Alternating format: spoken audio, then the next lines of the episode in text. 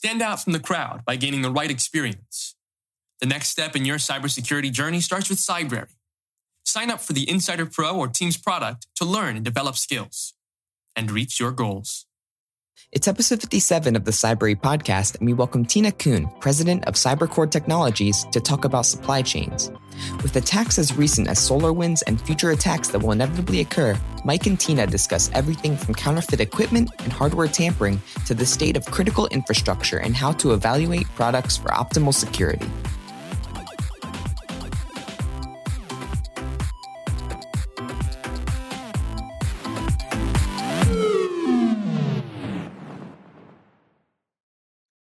Hi, and welcome back to Cybrary's podcast. I'm your host, Mike Gruen, V P of Engineering and C I S O here at Cybrary. And today we're joined by Tina Kuhn. Um, Tina, why don't you introduce yourself? Um, hi, I'm so glad to be here. Um, I'm Tina Kuhn, the president of CyberCore Technologies. Cool. And uh, what does CyberCore Technologies do? Um, so CyberCore specializes in supply chain security. And what I mean by that, um, it's really uh, looking at electronic equipment and and the supply chain, uh, how it's being made, how it's being transported, to make sure that it's not counterfeit, to make sure that uh, what should be in the equipment is in there, that there isn't anything extra um, that's um, doing any malware. So we bring equipment into our building, we scrape the BIOS, we do some cyber testing, we check to make sure the serial numbers, the network cards, um, they're, they're all consistent with what the manufacturer has told us should be there. Um, and then uh, we package it up and then send it securely to our customers. So one of the things we also do, which is interesting, is we look at every vendor that we do business with. So every uh, manufacturer or distributor, anybody we buy software or hardware from, we do a whole analysis of risk factors on that um, company. So we have about one hundred fifty um, threat vectors that we look at, and we use some artificial intelligence, some machine learning. We also look at about one hundred fifteen languages. We have some natural language processing. So we scrape, basically scrape the internet, dark web, deep web, and find uh, things out about companies to assess their risk. So some of the things we look at is, are the leadership, do they have nefarious contacts with foreign um, governments that are enemies of the United States? Are there, are they in legal trouble? Are they in financial trouble? Um, what's their cyber profile? Can we find things on the deep and dark web that shows they've been uh, breached? So we do a report, basically we do a, a risk report on every company we do business with in order to reduce the, the threats of something happening to the equipment before it gets to us. Cool. And I think um, it's interesting because, you know, uh, supply chain is in the news these days with SolarWinds. Um, and right. Obviously it's a very different type of uh, supply chain, and there's the physical supply chain, which I think people sort of forget about. I think they, or maybe not, I don't know, take for granted. Um, but yeah, I think it's interesting. And, and you know, um, to think about, like, are there lessons we can learn from one or the other? Like, how does the hardware supply chain security, and, and what lessons maybe could software use, and, and vice versa? I'm curious what your thoughts are. Oh, yeah, that's an interesting question. So, you know, we tend to look at cybersecurity as network security. Right. You know, there's a lot of network tools, and yet it's a much bigger, bigger issue than what we think of. I mean, I, look, right now you can you can put malware in power cords that can exfil data out from your equipment that's not on your network. You can put um, equi- you know, malware or, or some device into equipment before it even and it comes in a box that looks like it's the manufacturer, but it could be tampered with, um, right? So, and I think SolarWinds has been a really good example of how how much bigger the cyber, uh, the scope of cyber attacks is than what we typically think of. And you know, the only silver lining I can see with the, the SolarWinds hack is it's opening people's eyes up to what uh, the complexity and the uh, how smart our enemies are um, to try and get into our systems. Yeah, I agree with that. I think, right, if there's if there's a positive that comes from it, it's the ability to go into a boardroom or into wherever or, or to upper management or wherever and say, this is a risk, this is actual impact, this is no longer a theoretical risk, it's an actual, you know, it's it's a proven thing. It's it's one thing to say, you know, there's there's bad weather and there's hurricanes that happen and there's a possible flood or whatever, but after it happens and you sort of see the devastation, you can see that, you know, makes it a lot easier to talk about, even though it's a it's not what you want. Um, you know, you'd much prefer that you could have that abstract. And I think it is interesting to think about like the similarities between physical and virtual, like the same, the same types of like things that you can do in terms of inserting something into a box, right? The physical like hardware, right? Well, that's exactly the same problems that you have with software dependencies. It's someone injecting something into this package. I mean, they're actually called packages, um, you know, in libraries and things right. like that. And it's, it's a very similar thing. Um, and yeah, the, um, when you're talking about um, uh, outlets and things like that, I bought um, a device that sits between my um, for charging, so that at, for a U S B charger that only that that only allows electricity through. It doesn't allow any data as like a thing, because if I want to go to the airport and use, you know, one of the U S B chargers or something that's already there, you have no idea. Like, is that the real thing that people can tamper with it? And so uh, that was one of the, you know, I was traveling and I wanted to make sure. And I think that's, you know, there's little things that people can do, um, but they don't even realize they need to do or should do. Um, right. Oh, I, I think people don't think about, you know, when they get a box, uh, you know, that looks like it's a manufacturer box, it's packed like it came from the manufacturer. They assume that it's from the manufacturer, but, you know, there's lots of counterfeit out there that has the same packaging uh, capability. Um, and, and yet uh, we had one um, customer that they, they bought the lowest, they went out and did a, a low cost bid for a bunch of, um, actually it was a bunch of servers, um, got them in, they, it was counterfeit that had malware on it. They had got malware all through their network. It cost them millions to clean it up. Right. It cost them way more probably. Oh, oh yeah. They probably saved, you know, maybe um, thirty thousand dollars going to the low cost, and, and it cost them millions to do the cleanup. So, I, you know, I think we need to really look at our, you know, what were electronics, our electronic equipment, our software, everything that goes onto our system. I think we need to look at and figure out where it where it comes from. So yeah. we had we had one company that we were um, we actually it was we did our own um, risk analysis on it, and it was a software company, and we found U S based company, because we have a lot of government contract government contracts, so we have to be very careful. Um, it looks like a U S company. Leadership is U S company, but we found all the software was being done um, by people that had close ties with the Russian government, mm. right? So, and you wouldn't know that with a, just a search of the company, because they put it out for contractors to do their software. They didn't do the software in-house, and who they hired were citizens of a, a country that was is not friendly to the U S. So, um, so I think we need to really think about both our hardware and software supply, where it all comes from. We're, you know, we're a global um, world, but yet, and we get, you know, we get software and and hardware from all sorts of places, and I think we just need to be aware of that. Yeah, I agree. I mean, I think what was eye-opening for me was I was working. um, government contractor. We had a contract with um, uh, N S A, I believe.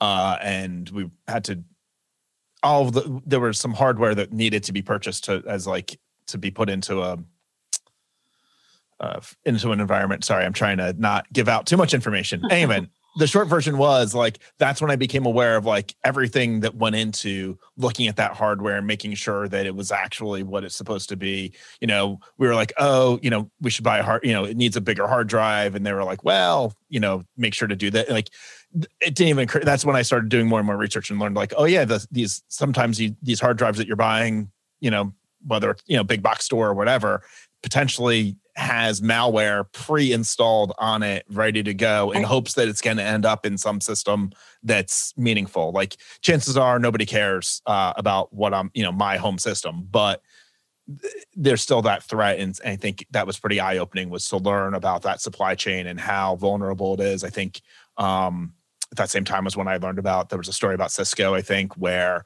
there were black market goods being inserted into their supply chain that yep. caused all kinds of problems. And um, do you know, do you know more about that story? Cause I, I only know it sort of from the outside. I imagine you, you probably have more, more information than I do.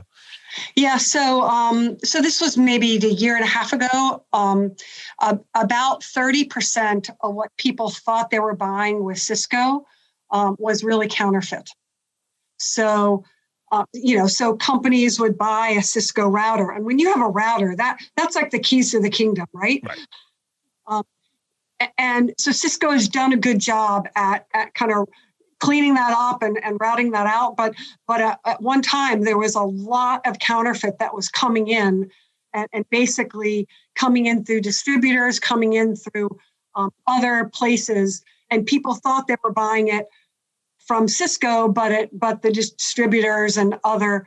So the the way the way hardware is typically routed, it goes from the manufacturer to a, a distributor. It's kind of a middleman, and, mm-hmm. and they they have it in their warehouses for a long time, and then it gets um, sold to, um, you know, either somebody that's going to integrate it or the end customer, right? So you have this. You, you have a pretty complex chain when it goes from manufacturer to when it gets to the customer, sometimes two, two hops, three hops. Um, and so each one of those places need to be secured. Right. Um, and, and so Cisco has really cleaned that up, but it's every manufacturer has that issue where there's a lot of counterfeit out there. Uh, and you just have to be careful what you buy and make sure your distributors are um, top-notch, and they're ones that treat security with the utmost, um, what's the right word? Tell me the right word. Yeah, I mean, it's right, high priority or whatever. Yeah, right, I hear you. Utmost priority. Right. Um, so, but they, that's funny that, because you said it was a year and a half ago, but I seem to recall that same, the story that I'm recall thinking of was probably closer to ten years ago. Um, so it must be, recur- I mean, it's, it's clearly a recurring problem of securing right. these things and, and, um, and not to, th- I mean, right. As you said, I'm not trying to pick on Cisco. I think every, every manufacturer oh, has, it, like, yeah. Right. When they, I, they have a lot of good security, but once they, once it leaves their facility, you know, it goes to FedEx or U P S or, right. you know, whoever is delivering it, or it goes to an Amazon or, or, or Walmart or, you know, whatever, um, retail place or another distributor, and then it sits in their warehouse. Do they have all U S citizens there? Who's touching the equipment um, there? Can they swap out counterfeit goods? Can they, you know, there's um, there's a, a complex um, set of, of steps. And then you have the transportation. Right. You know, we um, we do track Um, our the equipment that comes into our building very closely. And we've had times where we've lost track of a truck because their G P S went down or something happened, and we refuse to take that equipment. Uh, so I was going to ask is like, how, so are you guys checking one hundred percent of the stuff? Are you doing sampling? How do you like, I don't know how much equipment you're getting, but it seems like doing one hundred percent would be problematic. It would be right. Uh, you know, it depends on the customer. Mm-hmm. We have a lot of different customers that have different risk profiles. So some of them want a hundred percent check. Some of them want kind of a basic, just serial number check, but not a, a deep interrogation. Mm-hmm. Um, we have one customer, we have um, something new that we're rolling out, and it does a hardware interrogation of every single thing in that box. And then we have from the manufacturer what what is in that box. Like so a we manifest. Can tell, yeah, it's like a more like a bill of material. Right, it, right. It's it's a list of, of what's in there. So we can tell if even some of the um, the smaller parts in there are counterfeit or not. So that that takes, and then if we find something, we take the box open, which is pretty intrusive. So you don't want to do that for, for everyone. Right. Um, and then we have a machine vision that can basically looks at a picture of the um, of the, the inside of the box and then compares it to what the manufacturer has given us, to what should be there to see. We can tell even if there's a different color in the metal.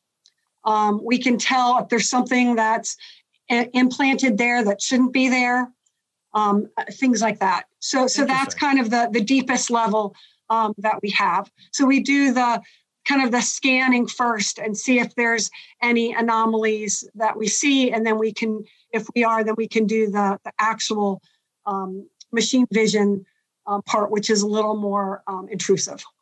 So nope. aside, aside from governments, who else, like what other uh, companies or what types of industries are, are, are you guys working with? Um, so CyberCore is mainly um, a government contractor. Okay. We have contracts with about seventeen different agencies, um, but we, we're just starting to get some more commercial um, contracts, mainly with companies that do business with the government because they um, are willing to pay for deeper checks. Right. Because they, of the, they're held because to of the risk. Right, exactly. Yes. Um, yes. Yeah, I was because, just filling I was just filling yeah. out some paperwork the other day that was attesting to the fact that we don't use hardware from certain places and to, like luckily these are not problems for us because of what we do, but um, it was easy to get right. through that. But I could imagine other com- other manufacturers or other supply government suppliers. So, do you think I mean like I'm always fascinated by like O T um operational technology and like whether it's infrastructure or cars and stuff like that. Are similar th- companies as you like to you guys, are they involved in helping those manufacturers, like the people like for critical infrastructure or transportation? Is the same sort of stuff happening there, or am I getting on a fifty percent uh, compromised plane that has lots of counterfeit materials? um, so, so critical infrastructure, it's a huge topic now. Right. Um, because you just saw the um, the breach in the water facility in Florida. You know, it's a lot of older systems. They they haven't had the the cybersecurity that they really. Well, they were never um, meant should. to be. They they were built before the internet. They were never designed to to be online. So. Right, right. um, so so they're starting to. So that's starting to get a lot of attention is our critical infrastructure. But I believe things like planes, oh, they've had lots of security for uh, uh, you know a long time. Uh, but I think some of the other parts of our infrastructure, not so much, because it's low cost. You know, our electrical grid, our you know our water system. Now I think there's um, what is there eighteen critical infrastructure areas yeah. um, that the, the government. But but what I'm seeing right now is the government is starting to look at that. And they're putting money toward helping the critical infrastructure um, get their cybersecurity um, up to the level that it should be. And it's starting. Um, and I think the SolarWinds was also highlighted the supply chain risk and the critical infrastructure um, risk. So I'm I'm happy about that. Um, that there's more attention, but but I think there is a risk in our critical infrastructure right now. Yeah, I mean, there there absolutely is. And I think yeah. it's it's funny when I think about it a little bit, like um, I uh, did a podcast not that long ago about um, voting machines and voting security and stuff like that, which is probably part of the, the same thing. But one of the supposed advantages that our voting system has is that it's a distributed system. Every county right. does it differently. It would be impossible to hack. I won't get into like why. Because of the electoral college, it doesn't really matter. There's like four count. You just have to hack four counties um, to take an election. But anyway, a right. national election. Um, but the same thing that makes that system resilient is exactly what makes like our critical infrastructure so hard to secure, because there's a bazillion systems and it's at all these. There's the you have the city water, you have the county water, you have the state, and then you have you know, and and so that there's not. It's not so easy to figure out what. Who's responsible for it? Get the money in the right hands. Do they even have the resources to do what's necessary? I think it's is a is a big challenge. Right, um, but you know that a lot of them go to the same manufacturers to buy the same type of equipment. So if you go back to the source again, to the supply chain, if you go back to where Um, they're getting all of their software. You know, there can't be that many, um, you know, water control software systems. Let's hope not. There, right? Right. Um, so, I, you know, while it's distributed, there's still a limited amount of um, sources uh, of that. So, I, you know, there's there's always a risk. That's great. It's very rare that I walk away from these conversations feeling slightly more optimistic. So thank you for that. um, so yeah, um, I think, you know, I, you know, one thing we, you know, you and I were talking before this um, is just sort of about our backgrounds and our careers and how we got to where we are. And, you know, I don't want to skip over that. I think we could talk all day about, you know, supply chain and stuff like that. I don't know what our audience's tolerance for that is, but I am sort of curious about your background a little bit and where you came from and, and how you got into your role, because I think it seems like a pretty unique journey. Um, yeah. So I started out as a software engineer. Um, My my first job, way cool job, was um, programming a Landsat satellite um, at NASA. Um, so, and then I just ended up in cybersecurity through the offensive side. Um, and then, uh, you know, I've just stayed in cybersecurity the, the rest of my career. Actually, I, I was in there before it was called cyber. I remember when that term um, came up, so I'm, I'm dating myself. But, um, but yeah, I just think it's a, a fascinating field. I think it's It's always evolving, so that it, it makes it interesting. Um, so I would like to, I'll just get on my high horse for a minute, Please. But I would like to, to just talk about women in cyber. Um, you know, in the um, late seventies and kind of early to mid eighties, there was a huge push to get women into engineering fields. Um, there was, I, I saw a statistic in I think it was nineteen eighty-four, there are thirty-four percent of women in computer science, and now there's eighteen percent. Um, it's been a huge drop-off, and yet it's the one field, or one of the few fields where women and men, uh, their uh, salary is about equal. You know, a lot of other professions, it's it's unequal between men and women, and, and the technical fields, um, they're ones that you can work remote. There, there's...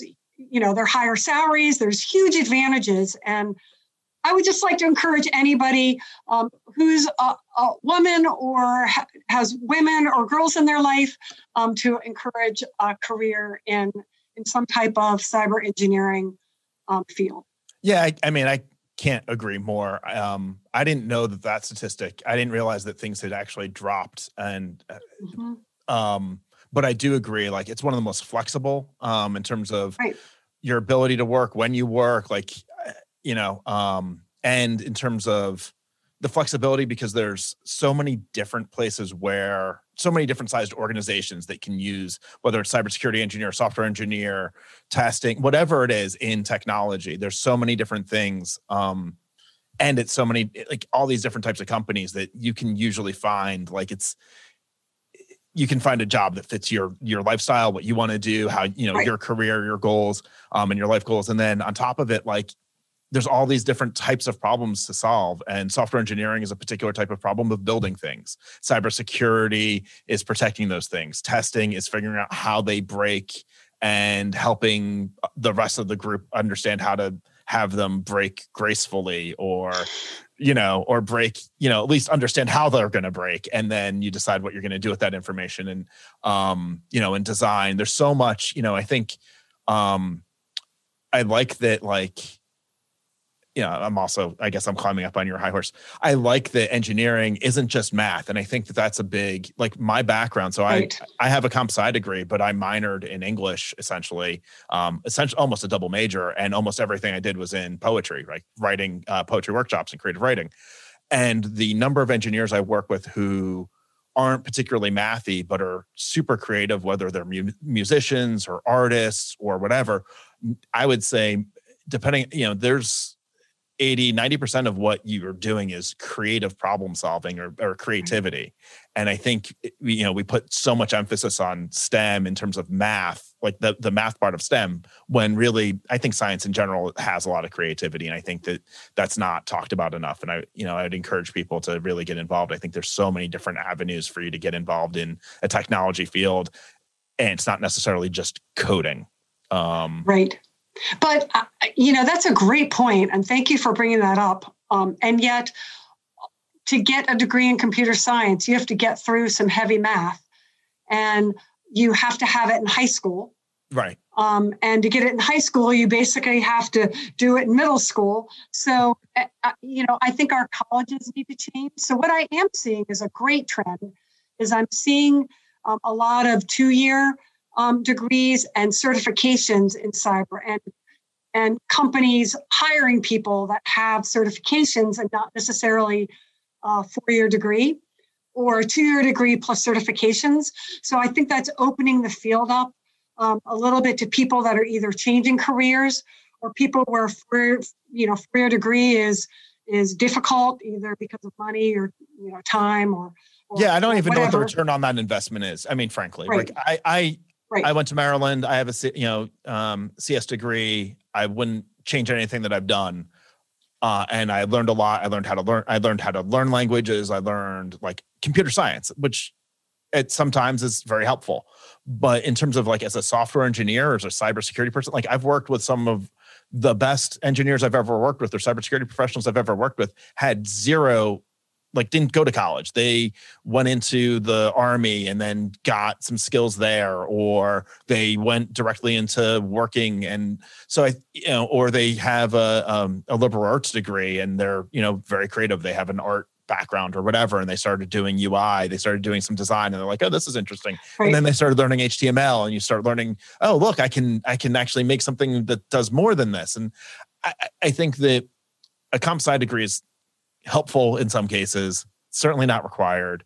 Um, I think there's so much that you can learn without going to, without that degree, um, and be very successful in, in technology at, at any number of levels. There's so many different, even if you're not the most, even if you're technically challenged, there's so many careers in technology where um, you can fit, from product management and project management and like just helping to corral cats. I mean, just yeah. So, um, so, you know, let me give you one example. I had a team of hackers that Um, I had working for me. They were good guy hackers, right. um, but on the team was a sociologist, right? Because that was it was a really important function to look at the the social part of, you know, create these honeypot websites, to to look at who the the enemies are um, from a social point of view. Um, you know, that's what spear phishing is. It's doing yeah. social engineering. Um, you know, this was beyond the. the other side, um, but there's there's jobs that aren't technical, and yeah. and even uh, I think there's I, I agree with you completely. I don't think the heavy math is is required to do a good job, and you know the system administration of every single company is the first line cyber person. Yeah, they may not have a cyber title, but that system administrator is the one that's helping to um, protect the company. Yeah, I mean, even even the, I mean, going tying it back to what we talked about in the beginning, even buying the hard, even sourcing that hardware, like, hey, rather than buying the um, third-party charger, go ahead and buy the actual manufacturer charger, because you might be saving the company a few bucks, but but are you? Um, you know, those types right. of things, and and you know, I know that the you know um, those chargers, for example, even if you're Even if you're not worried about from a cybersecurity perspective, just they fail faster, they burn things out, they don't meet the specifications. There's reasons not to buy them. But I think again, it's that same you're you're that front line and and everything. I think the there's yeah lots of opportunity um, for lots of people. Uh, I, I I would love to get more uh, more people in general in cyber, but yes, yeah, specifically women. I think there's great organizations out there. We have um, relationships with, um, and there's there's plenty of them out there. Um, there's, you know, um, Y SAG, I, I, I always forget the acronyms, um, but Women in Cybersecurity and, yeah. and others. Um, and I encourage people to go and check those out. Um, yeah, the Women in Cybersecurity is amazing. I'm actually uh, part of the leadership of, uh, of the Critical Infrastructure, um, affiliate chapter.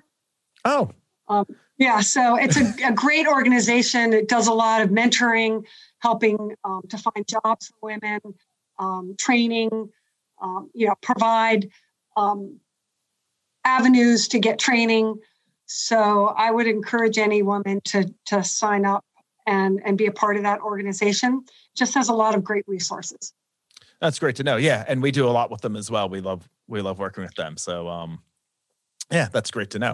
Uh, I appreciate you taking the time to talk with us. Any, any final thoughts, any parting words? No, thank you very much. And um, it was so much fun to, to be here, and I appreciate the time. Yep. Thanks again. Cybrary, the premier cybersecurity skill development platform, is empowering individuals and teams to secure the future of technology. See why three million people have already signed up when you visit w w w dot cybrary dot I T.